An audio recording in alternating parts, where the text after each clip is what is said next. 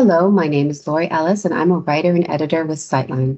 Today, I am here with Emily Mitchell, Executive Director, Decentralized Clinical Trial Operations, and Mike Adino, Senior Director, Patient Recruitment at ICON, to discuss how to best to encourage diversity in clinical trials. I want to thank you both for joining me today. So let's just dive right in. Emily, I'm going to start with you. Have you seen an increase in the demand from clients to address diversity in clinical trials in the last three to four years? And to further that, is this part of all study design conversations or just an additional benefit that you can point to? Uh, so, thanks, Lori. We actually have seen an increase in requests uh, for ensuring that diversity is a focus in the approach to delivering our clinical trials really what our clients are looking for is ensuring that we are having a further reach, that we're really hitting in on the underserved patient populations, and that even some clients are going to the point of adding it in as one of their study objectives. So, not all studies at this point are actually including study design considerations and conversations in a proactive manner during the development of a protocol. However, when we have the opportunity to speak to them, it is an area that we're really focusing in on. We know that there is regulatory recommendations and mandates around ensuring that there is that diversity, inclusion, and equity in delivery of clinical trials. And by having the conversation as early as possible with our clients, it really ensures that they're hearing from us. We have the interest of a diverse patient population included, and also making sure that it is something that they start to think about in their clinical development pipeline as well. Well, then let's go to how can you describe how the patient recruitment differs when the trial is hybrid versus a fully decentralized trial? And Mike, I'm going to defer to you. Sure. Thanks, Lori. So, um, so patient recruitment is actually a critical piece of clinical research, which has actually become even more visible recently. For fully decentralized studies, the process of recruiting patients can be expanded significantly because we're not bound by geographic limitations that we see time and time again with traditional studies. And actually, depending on the uh, trial requirements, the patients can be recruited from any location, and all study procedures can be conducted remotely, right? For hybrid studies, we often see that there's at least one physical visit, which is typically a screening visit or a randomization visit, for these type of trials, we can leverage digital channels and social media in combination with additional tools to help investigators identify patients within their databases that would be screened on site before transitioning to decentralized study conduct, which could include things such as the deployment of our Accellacare in-home services, technologies to collect patient questionnaires, and other reported I- I- outcomes. Either way, social media and digital recruitment are key tools to both DCTs and hybrid studies. Emily, do you have anything to add?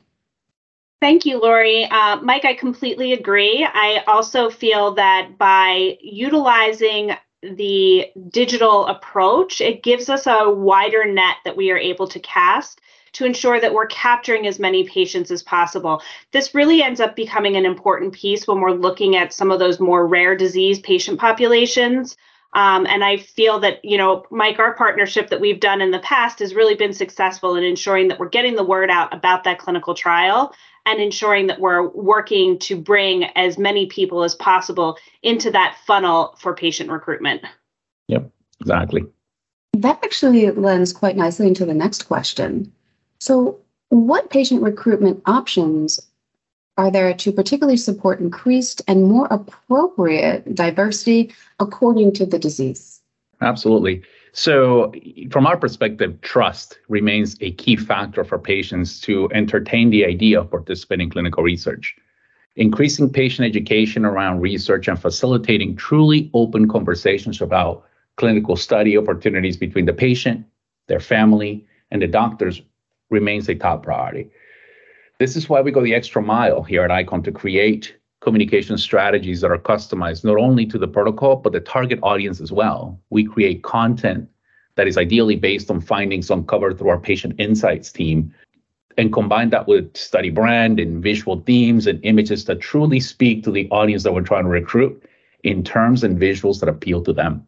Depending on the indication, and, and certainly if the trial is decentralized, we apply tactics such as advertisement and social media and digital radio, which have increased our reach into previously underrepresented patients like never before. In addition, our Accellacare site network is actively engaging with the communities to deepen our understanding and our involvement to truly understand and mitigate barriers to entry. And lastly, in the days of the great resignation, the sites are resource constraint. So we're actively discussing with customers the activation of teams such as our site engagement liaisons to help the sites by reaching into communities and reaching into places such as barbershops and other locations where underrepresented patients come to meet and share their experiences because word of mouth continues to be an important way to increase trust uh, increase awareness, particularly in some cultures. We are actually in, in discussions with one of our most important clients uh, to use our site engagement liaisons team to tap into the community events taking place in February, celebrating Black History Month, to support enrollment for uh, a study that is recruiting psoriasis patients exclusively with skin of color. So, um, you know, that's a, that's those are some of the key considerations when it comes to boosting diversity through patient recruitment strategies. Fantastic. I'd also like to know if you, either one of you, have any possible examples of what different type of patient recruitment options that you were able to employ for diseases that are considered more rare diseases, where diversity would be um, a hugely important issue and one that would be harder to achieve. One of the great things about about rare disease is that you know those patients live in very tightly knit communities, right? And they're often fueled by altruism. Up to 50% of rare disease studies take place in pediatric populations. So we are committed to protect our children. And I think we see that with patients that are suffering from rare disease. And because of that drive and because of that commitment, they're more likely to do things such as travel across the country for uh, conducting study visits. So I think decentralization is key because it reduces that burden. Now, if you think about a family that has to travel with young children because they suffer from rare disease, being able to decentralize that trial makes just clinical resources a treatment option a lot more practical to them. And Mike, to add to that, I think from the rare disease perspective, it's also really important that not only are we looking at this from how do we do the recruitment strategy, how do we engage using uh, digital media and things, but also working very closely with advocacy groups it's a lot of word of mouth, as you had said before. And within those small communities, within the rare disease patient population, if one person hears about a clinical trial and it seems to be working, they will make sure that they let every other parent or every other caregiver know about that so that the word gets out there. And by utilizing those networks that are already established, it really gives the group the ability to hear what is out there, hear what is av- available, and advocate for the care for their patients. It's a really good call out. I couldn't agree with you more, Emily. Okay, apart from patient recruitment, what other services are part of the decentralized clinical trial model which support increased diversity and inclusion? And Emily, I'm going to start with you on this. So thanks, Lori. There's a lot of ways for us to ensure that we're reducing burden, which tends to be a barrier, um, especially in more of an underserved patient population. By utilizing things like in-home services and making care available to them on their time frame and in their community, that really ends up ensuring that we're hitting more of that diverse patient population. In addition, utilization of things like telehealth and digital platforms to be able to capture data in more of a real world setting and really gathering what that diverse patient population has to say about what is going on on their lives uh, and during the clinical trial really ends up reducing the traditional all white male ism that we are seeing with clinical trials previously. To be able to get over the barrier of technology which can be a issue in some of the underserved patient populations we are also have the abilities to provision devices so that way that's not going to be an adherence or a reason that they would not end up participating in a study. So by being able to provision a device uh, where they can then capture that data remotely and do the telehealth visits uh, and communicate with their physician, it ends up making it that it's easier for those more diverse, maybe more underserved populations to participate in a clinical trial. Can you give me an example of a study where diversity was a significant outcome of a decentralized clinical trial? And was this by design or did it happen as a result of the general study design of decentralized clinical trial model? Many in the community probably have read in the Nature article published about the CHIEF study.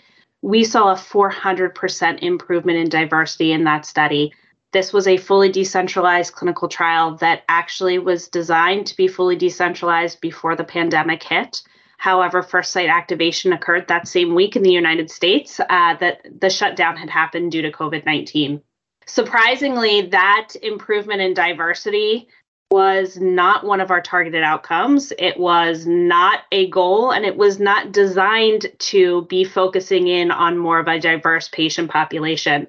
Uh, we will not only saw that in improvement of people of color being enrolled, but also in the gender as well. There was a near even gender split, which for heart failure uh, is very abnormal. Typically, in a heart failure study, it, we're seeing more of the middle aged uh, white male population enrolling in studies. And based upon the research that's been done previously, we can look at how much that has changed by this approach with decentralization.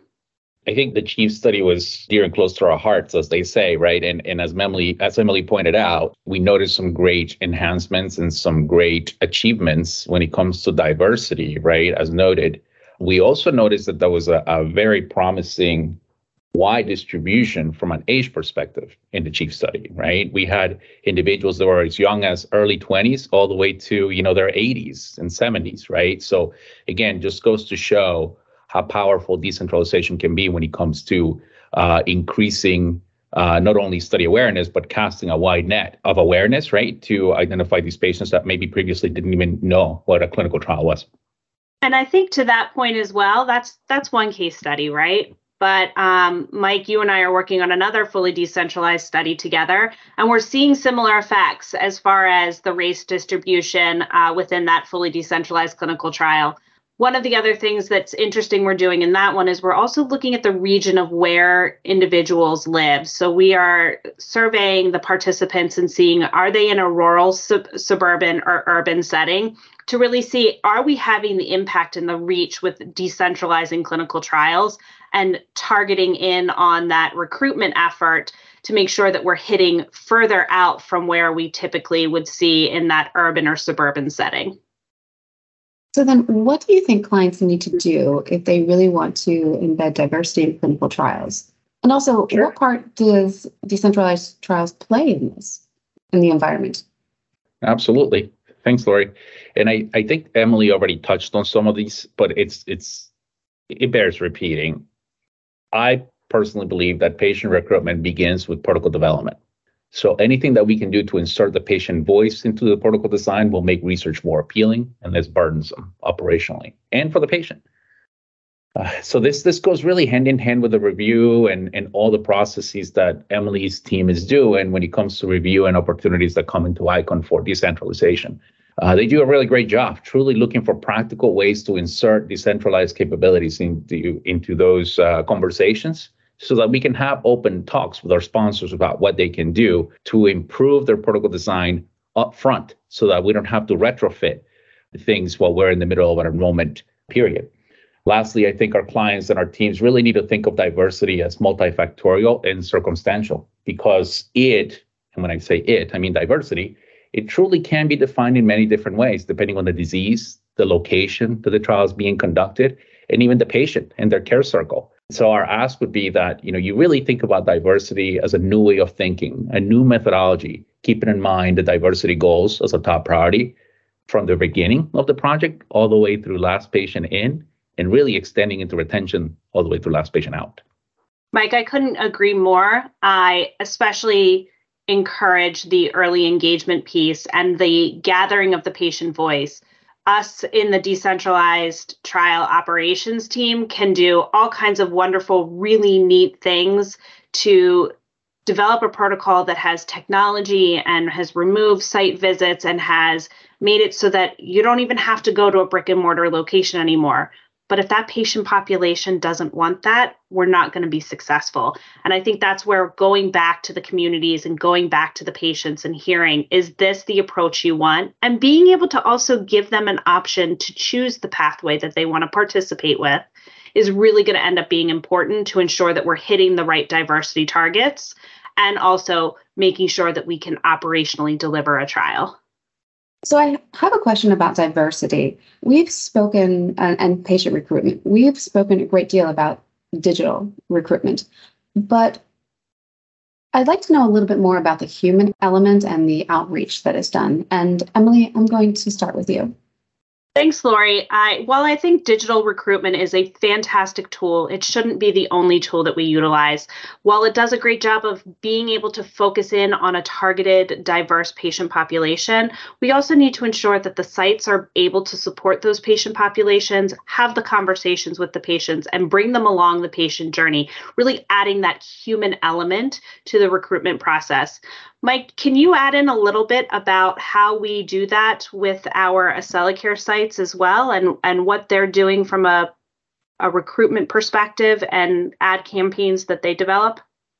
Absolutely. First of all, Lori, I think that's an excellent question. And Emily, as as, as always, you hit the nail on the top of the head precisely. Um, as as, I, as we mentioned earlier, trust remains an, a critical component of not only clinical research, but especially um, decentralized trials, right? As you know, procedures take place in a decentralized manner. Um, to expand on that, I can tell you that the human element remains a vital piece of that, particularly in studies in oncology, right? As we know, the relationship between the patient and the oncologist is really a, the decisive factor when it comes to uh, a patient changing their treatment course, right? And if that treatment course includes a clinical research, then that just becomes an even more highlighted area there. So establishing trust, leveraging the existing relationships that our sites have with that patient is important because the patients have that established trust with their physician. This is where ICON, I feel, has a true differentiator in the industry in that our Accellacare site network has those relationships. They're deepening those relationships with the community by sending out surveys and engaging with the community to truly understand those barriers to entry and address them proactively. Um, they feed uh, their patients into clinical research as a treatment option versus a site that is basically just you know trying to identify potential participants for a trial that is unknown to them. So they remain and retain um, that that presence there within the patient. So um, it is it is critically important to remember that social media and digital advertisement uh, supplements recruitment. Uh, in some areas, most patients will come still from uh, sites, and in this case, with Icon owning a our Accellacare site network, we really do have a you know a, a leg up when it comes to enrollment because those relationships exist already between those sites and the patients. So for sponsors, how do you create a foundation to embed diversity, not just for your current studies that you're working on, but then for your future studies, for it to be more of a strategic framework?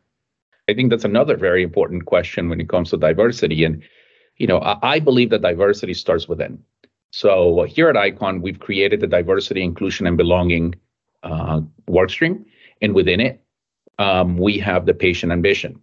And uh, we work with experts from all walks of life with an icon to truly understand what diversity opportunities we have to insert into opportunities or projects that you know icon comes across and what we have done is we have established a process through which we identify all the opportunities that come in we review them and then put some thoughts and considerations around increasing diversity. And once the project is awarded then the team comes together to develop operational plans that outline in detail the strategies that help increase diversity and also outline within that plan pre-identified triggers to activate contingencies to truly, fur- truly further enhance Uh, the reach of tactics to increase diversity, whether that is activating a centralized digital advertisement or activating site engagement liaisons at a predetermined point in the enrollment period.